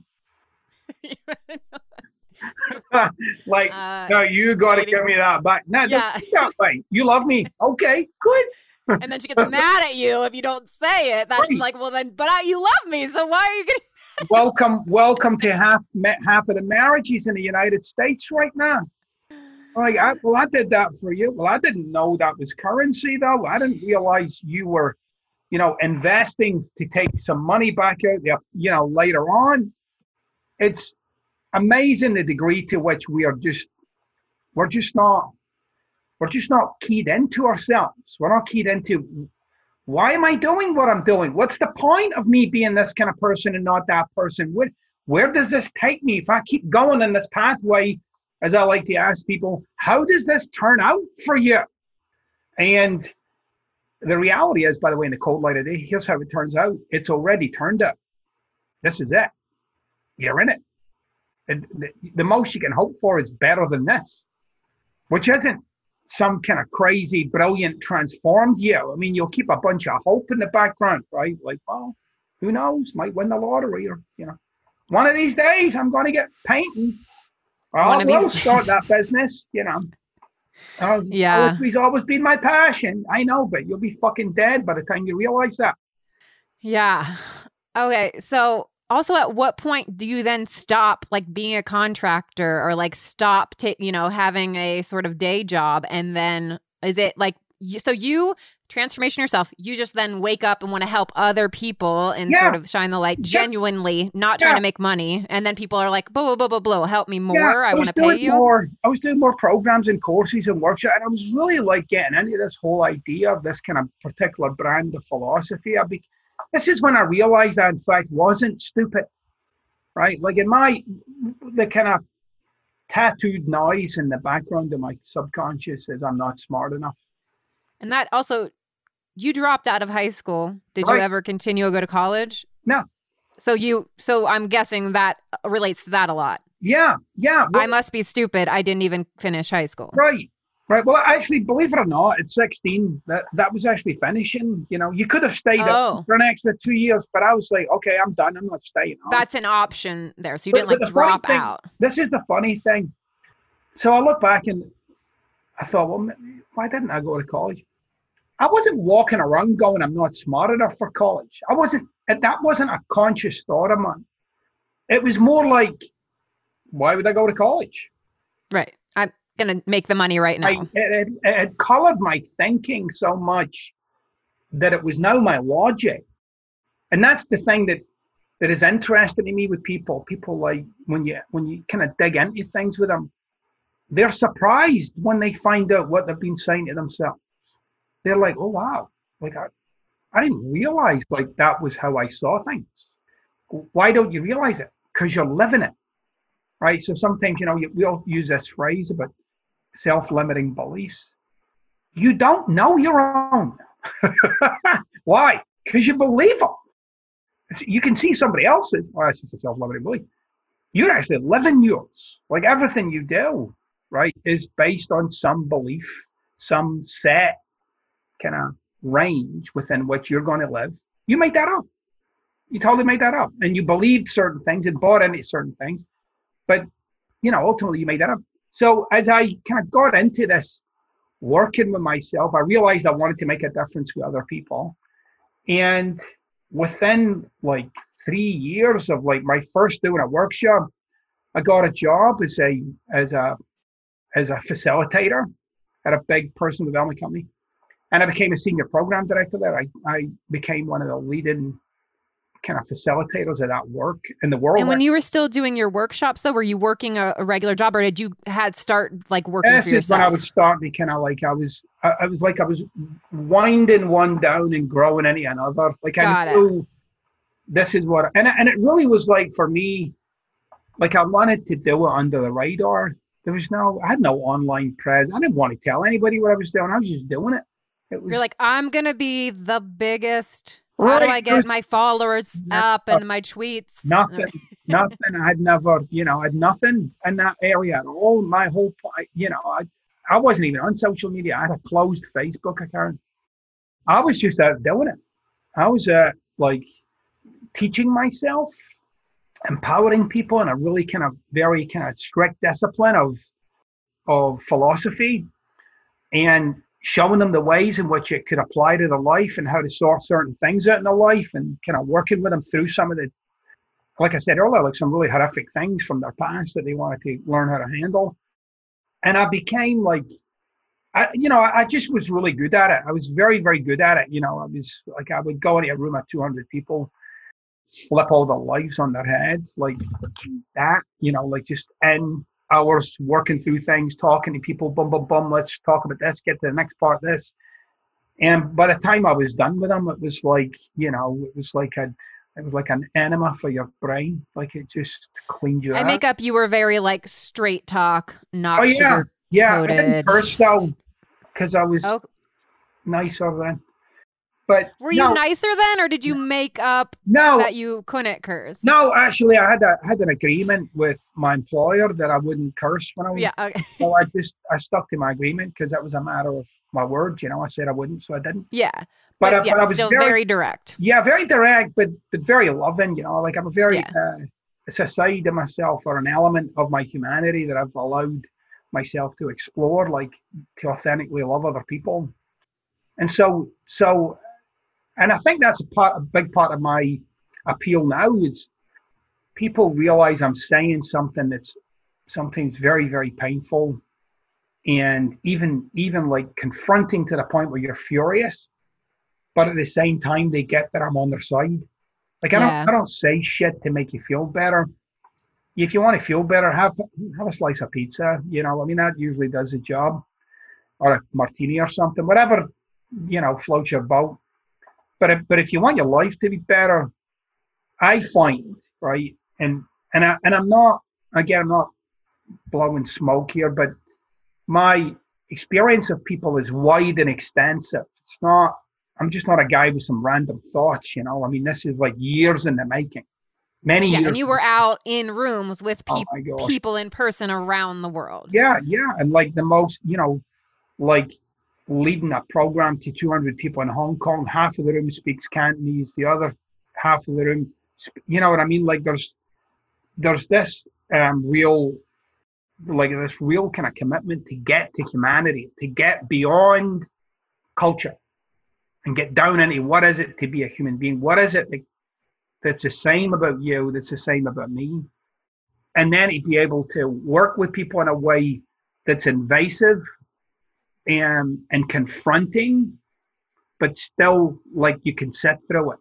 Like you can you can sit through it you know? Because you feel as if the person that you're working with is not only an expert but they'll get you there. And so you kind of there's a certain amount of surrender. Like i surrender myself to their trust right? And they surrender themselves to my expertise.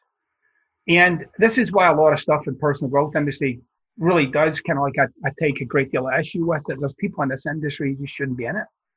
You know, they're just like, oh yeah, I'm a life coach. Like based on what? Your Instagram account? Like what have you done? You got to go and get people under your under your fingernails, you know, because it's it's a big deal to coach somebody. It's a big deal, man. You're in their that's somebody's life, like their their relationship with their parents and their loved ones and their friends and their past. And you know they were they could have been abused as a kid or they could have like there's a whole and you're just like oh yeah keep going. Like y- you got to have a bit Yeah. more to you than that right? The other the little caveat that i will add to that is by the way unless you have something really specific that you're just really good at then go you can coach people in that but don't pretend that you have you can you can handle lots. Like there are some people who are what i call accountability coaches right? And they coach people and holding them accountable for what they said they would do. Awesome. But don't venture outside of that.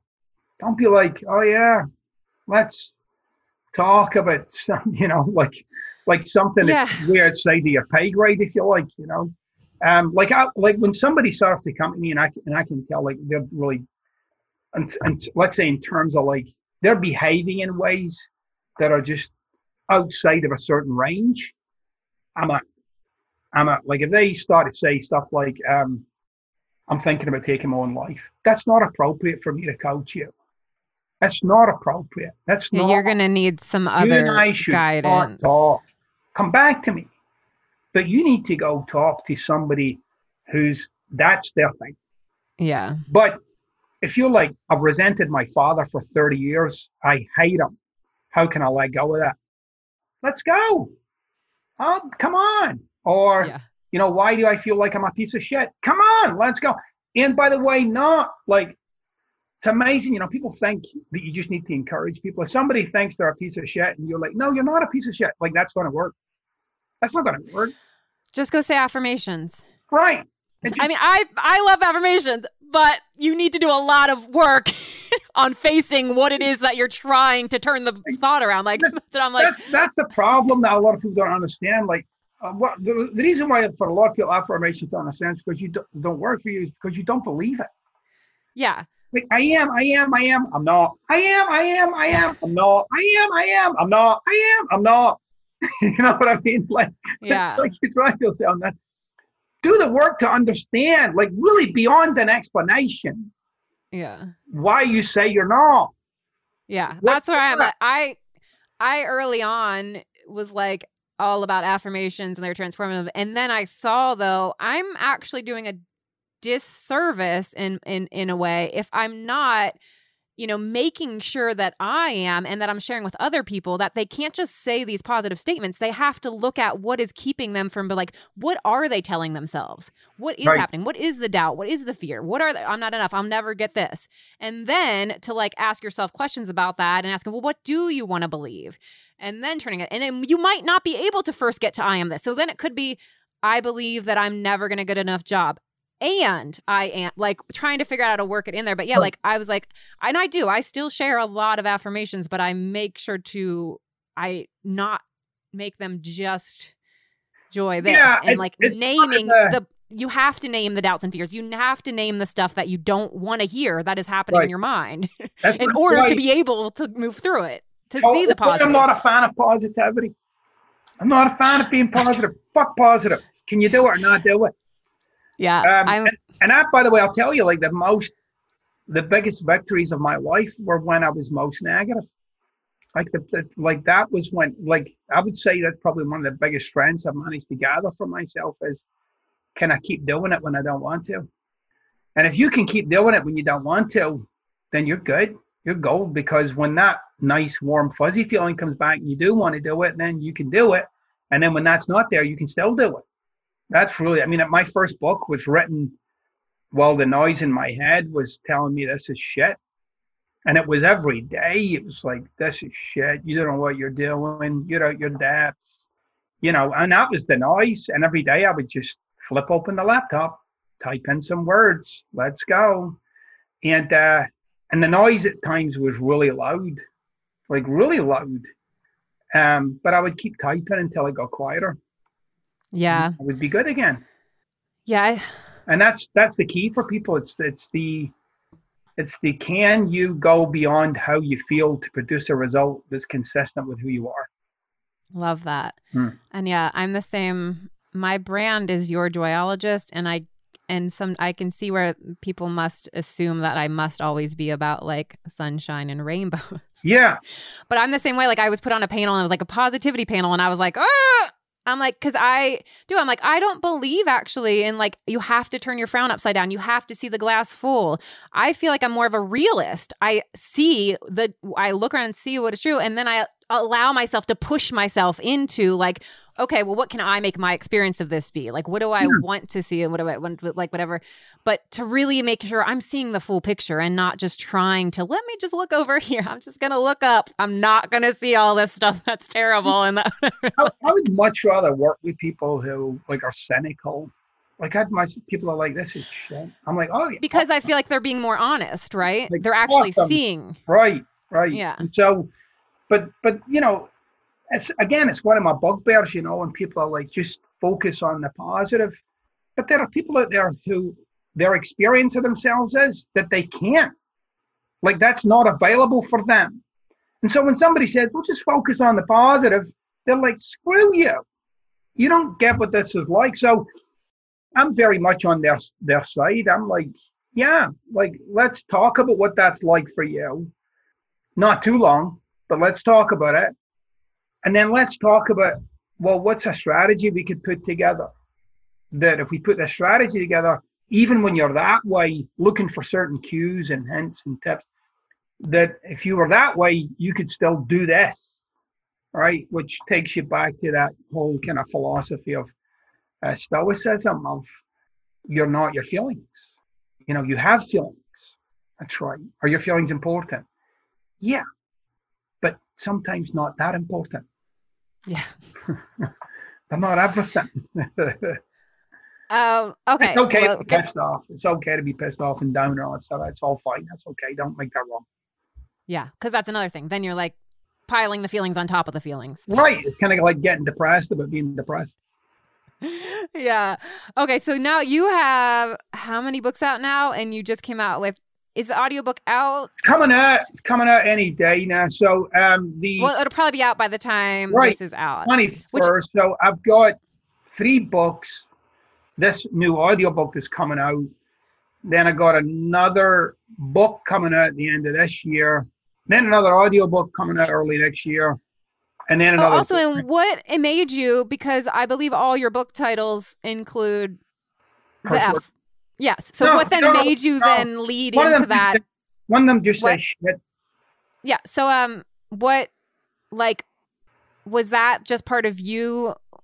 Like became an authentic part of you that you wanted to put out there? Was that you wanting to use those words to get attention? Like not to get attention, but yeah. like you know, because that's a big thing to put. I yeah. even yeah, like one of my sayings has always been "fuck the shoulds, do the once," and so now I'm writing this book about eliminating shoulds, and it is the do I'm thinking about just going with F the shoulds, and I'm like, do I want to use a curse word on the top of my book or on the front of my book? or well, well, can I give you the background on it? So, when I I wrote my first book, I self published.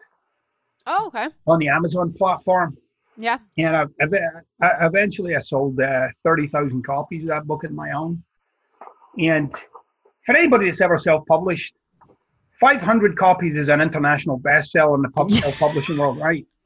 And what's more likely is you sold 28 copies, 27 of whom went to your mother and her friends, right? That it's it's hard, right? It's very hard, a very challenging way to get your message out, right? And I thoroughly encourage people to do it. It's a brilliant process. But uh, when I when I wrote that book, and I knew I wanted to call it "Unfuck Yourself," right? I knew I wanted to call it that. But there was only one other book. There was two books out there in the world that had a curse word in the title, right? One of them, the curse word, the curse word was badass. Oh, right. You are right? a badass. That was uh, that was the curse word, which was, has become a huge book. Right. Oh yeah. So I spoke to a few people, and they all said, "Don't do it. Don't do it." And uh, they said you, you won't be able to advertise anywhere. Facebook won't let you advertise. You know, uh, Amazon won't even let you advertise. They'll carry your book. They won't let you advertise, right? And then I thought, I don't care. Like it's got to be me because I curse. And that felt like you wanted to use that title because that felt like the most. This is what I want. Yeah. This is the message. Like, I mean, people were saying to me, you know, your book should be called "Go Get It." Like, what the? F- I don't talk that way. I don't go get it. I would do. You can do. That's not me. I'm like, you're an asshole. Like I should call it that, you know. And, and and so I was I was willing at that time, like I still am, to just live and die with who I am. I mean, what am I supposed to do? And and the thought that was in my mind, I remember when I first kind of started to build this notion that I would be an online presence. And I and I I went to a marketing company and I spoke to them and and they had this image of me as if I was going to be sitting there in my blue blazer and chinos, you know, like you can do it.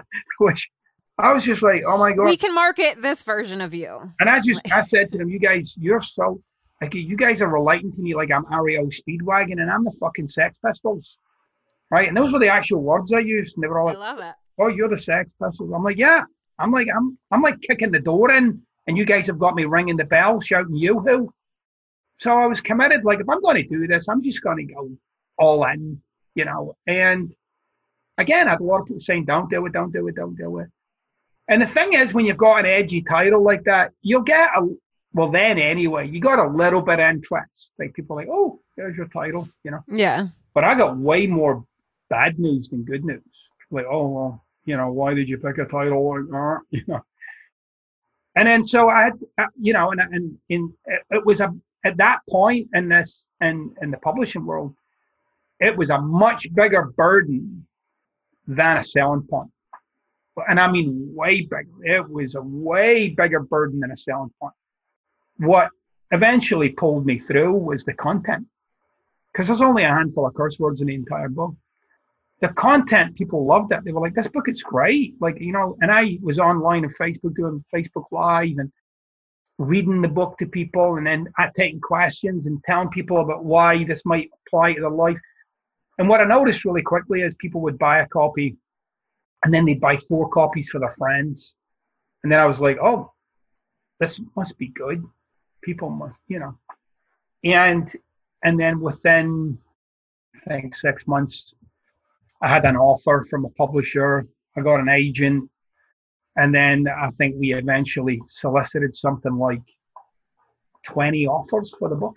Like people wanted it, publishers wanted it. All the and were they trying to change the name when they were going to take it into publishing, or they were just no? This guy's only, only the publisher that I eventually went with, Harper Collins, uh, Harper One actually. They didn't want to change anything about the book, not the cover, not the content, nothing. That's they so awesome. They said we're just going to take it off the shelves for two months, turn it into a hardcover, get it printed up, and re-release it. And I'm like, and it was a big risk for me at the time. It was a massive risk because I was making good money. you know, it was great. I was selling thousands of copies a month. You know, and as a self-published author, you're getting a big chunk of that money. You know, which is yeah. very different from when you're published from a major publisher. You know, you get kind of right. Like, so, you know, part of you think maybe I just stick with the self-publishing. This money is rolling in and going to me. Right. So then, so then you're left with like I always come back to this point. It's So it's such a freeing thing for me but that's about me. Right. If they publish it, it has the more potential to reach more people. That's about them. Get into bookstores around the world with ease rather than me like banging down the door. What an asshole I would be like, oh no, let me just keep it here because I make more money. Like that was never my, I'm like, screw it. Like the chance that somebody in some corner of, you know, Albuquerque could get it at the local bookstore no, I'm doing that. Right, I'm definitely doing that. It was, it was, it was, a, it was just a completely like a no-brainer to me. Like I'll do it, and it was a big risk in terms of like the income, but I, I, was never in this for the money. I just was never in this for the money. I, you know, really, like authentically, uh, you know, I was in it to make a difference for people. So, but they took it, and uh, they kind of honored my approach, which is always based in this just kind of unrelenting authenticity. And um, and it just kept growing and growing and growing. You know, we would sell 5,000, 6,000 copies a week, you know, every week it was saying that's just a hardcover, that's not the audio book. And it was just going and going and going. And it's still the book that book still sells about the same amount of copies every week as it's always done. That's amazing. Still sells. It's still one of the top 20 audiobooks in the country week in and week out. It's sold over a million audiobooks, over 2 million copies overall. And, and it's, people have found it unbelievably useful. Um, do I make money from it? Yeah, but that's just like, you know, that's like kind of winning the lottery, I guess, a little bit. Like I wasn't anticipating that. And I certainly wasn't relying on that. And I think that shows with people. I think people know that when they read stuff from me, it's about them. You know, very, very rarely do I. You, are one of the few people I've ever, ever really talk about my life to. Not because I'm hiding some. It's just because it's kind of boring. You know, it's kind of like I'm, I'm more interested in some unemployed single mother in Philadelphia struggling with her life, or some yeah. guy who was abused when he was ten, and you know, I'm, I'm more interested in them. I'm more interested in like, or some somebody who's been stuck in a point of view or stuck with a belief or, you know, like I'm, I'm more interested. That's way more fascinating to me, way more inspirational, if you like, you know, to use your life for a purpose that's greater than your own. It doesn't get any better than that as far as I'm concerned. I totally agree. I love to get into people's journeys though for the people that are listening yeah. and make up oh, this person's a best-selling author. They life must have always been this way or something right. like that. So I like to get into people's stories because I'm hoping that people listening can see something from themselves in that and then open up the door. Yeah. To yeah, starting to look at their own lives differently. I totally get it. You know, if anything I'd want your listeners to get is there's, there's nothing extraordinary happening over here, you know. This is, I'm a I'm an ordinary man who took a jump. All right, let's quickly get to the things that I ask everybody. So, first, I'm going to bring up an image of I have a product line, and these are all phrases that go on the keychains. Yeah. So, I ask every guest to pick not necessarily which one is their favorite, um, but which key, which phrase they would like the, their, in their life as a reminder. Um, every, right now. I think um, I think just let that shit go. Yeah. Yeah. And why is that? Um, because I'm, you know, like it's Jean Paul Sartre, the French existentialist, got that life is empty and meaningless. Like it doesn't fucking mean anything. It's all just what you make up in your head. and um, so the shit you're letting go seems like it's a big deal. It's not. It's all meaningless bullshit. No one will even know you were fucking here in 200 years. Love it. Okay, what is a go to that you do to raise your joy levels? Well, just just like I, I take one look at my children, like I'm I'm moved by them. Like I you know, don't get me talking about my kids. I'll bawl like a big baby. I just I'm knocked out by them. I'm just so privileged at the opportunity that I get to be someone for, for another human being like that. And it really is like who you get to be for someone. That's an honor. Like it's some of your listeners, by the way, they're somebody's sister, they're somebody's brother, somebody's neighbor. Like you get to be someone for people. And if you actually start to open your eyes to that, like who you get to be for people, then then life becomes a lot more fun. It's a lot more like shit. Like it's a game. It's not not a I'm not aspiring to something. I'm expressing something. Love that. Love that idea of shifting that who I get to be for them. Um, okay, ask everybody how to apply this phrase to their own life. What is easiest for you is not always what is best for you.